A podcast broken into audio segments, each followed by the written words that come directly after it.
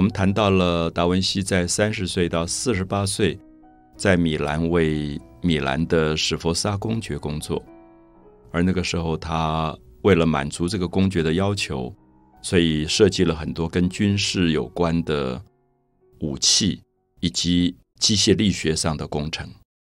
那其实我们看到很多人在这方面有一种讨论，就是。达文西知道这个东西设计出来是去杀人的。那如果一个科学家有更深的思考，应不应该帮助这个公爵去做残暴的杀人、战争、屠杀的事件？我想这个部分其实是非常难解释，因为我们知道一个科学家可能像爱因斯坦，他去演算了一个关于原子的分裂，而这个原子的分裂可能是物理学里面二十世纪最重要的一个一个发明。可这个原子分裂的能量的释放，也许可以拿来作为人类能源的最重要的一个贡献。它可以发电，它可以做很多事。可当然，如果它被某些野心的政治家、政客拿到去做原子弹、去杀人，这是两难的啊！这是我所说的两难。就说其实有一个中性的科学，这个科学本身并没有道德性。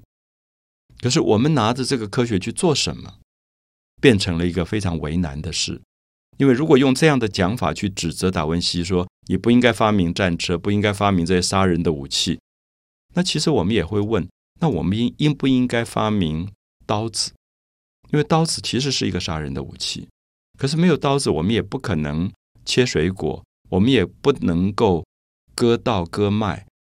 其实我要强调说，刀子本身是中性的。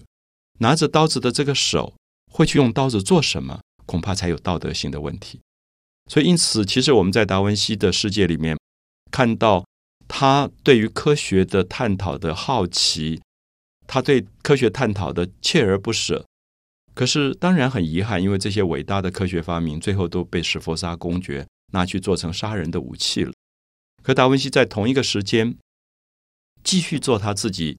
个人的许许多多对生命奥秘的探讨跟研究，我们说他在前一段时间就对人的解剖学有兴趣。这段时期，他更深入的进到墓穴当中。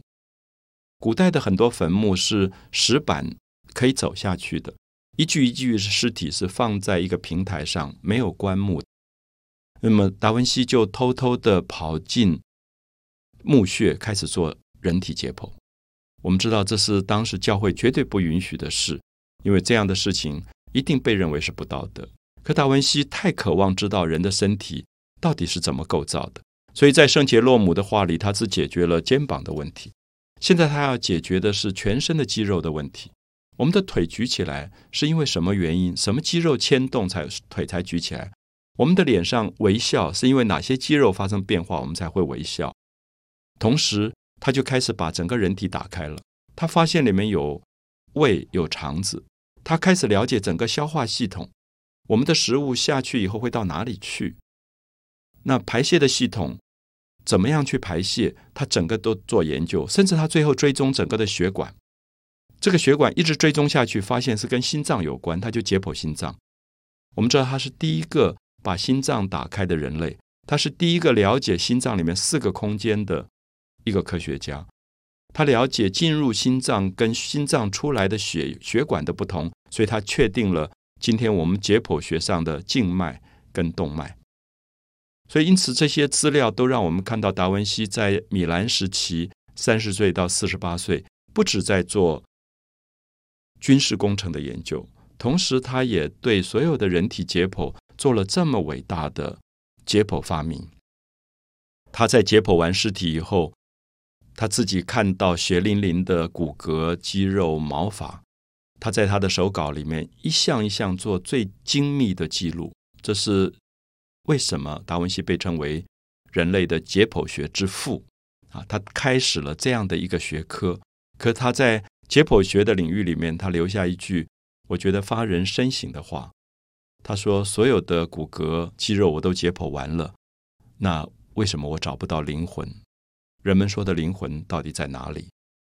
我觉得我看到他手稿里的这句话，给我非常大的感动。因为我相信，今天如果我们是一个医学院的学生，我们不断的解剖人体，最后我们不一定会问这个问题，因为我们觉得人体就是一个物质性的存在。我们大概根本已经不相信人体的物质性存在之外，还有一个属于灵魂、心灵的存在状况。如果真的有灵魂，那灵魂是什么样子？灵魂有没有重量？灵魂存在在什么样的空间？我相信达文西想一连串的探索下去，这是达文西最了不起的地方。在他三十岁到四十八岁这个成熟的壮年，他对生命的好奇一步一步的进入到最深的探索。可是他从来不轻易的下结论。轻易的下结论是什么？有些人说有灵魂，有些人说没有灵魂，都是轻易下结论。达文西说：“为什么我没有找到灵魂？他只是存疑，他不知道灵魂到底在还是不在。他希望他有生之年可以对灵魂存不存在的问题做更多的发现跟探讨。可是我们知道，一直到今天。”我们对灵魂的存在或不存在，我们还是不知道。所以达文西的密码其实是一个永远解不开的密码。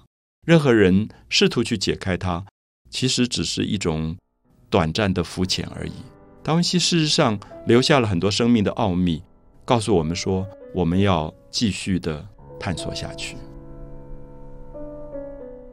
美的沉思，我是蒋勋。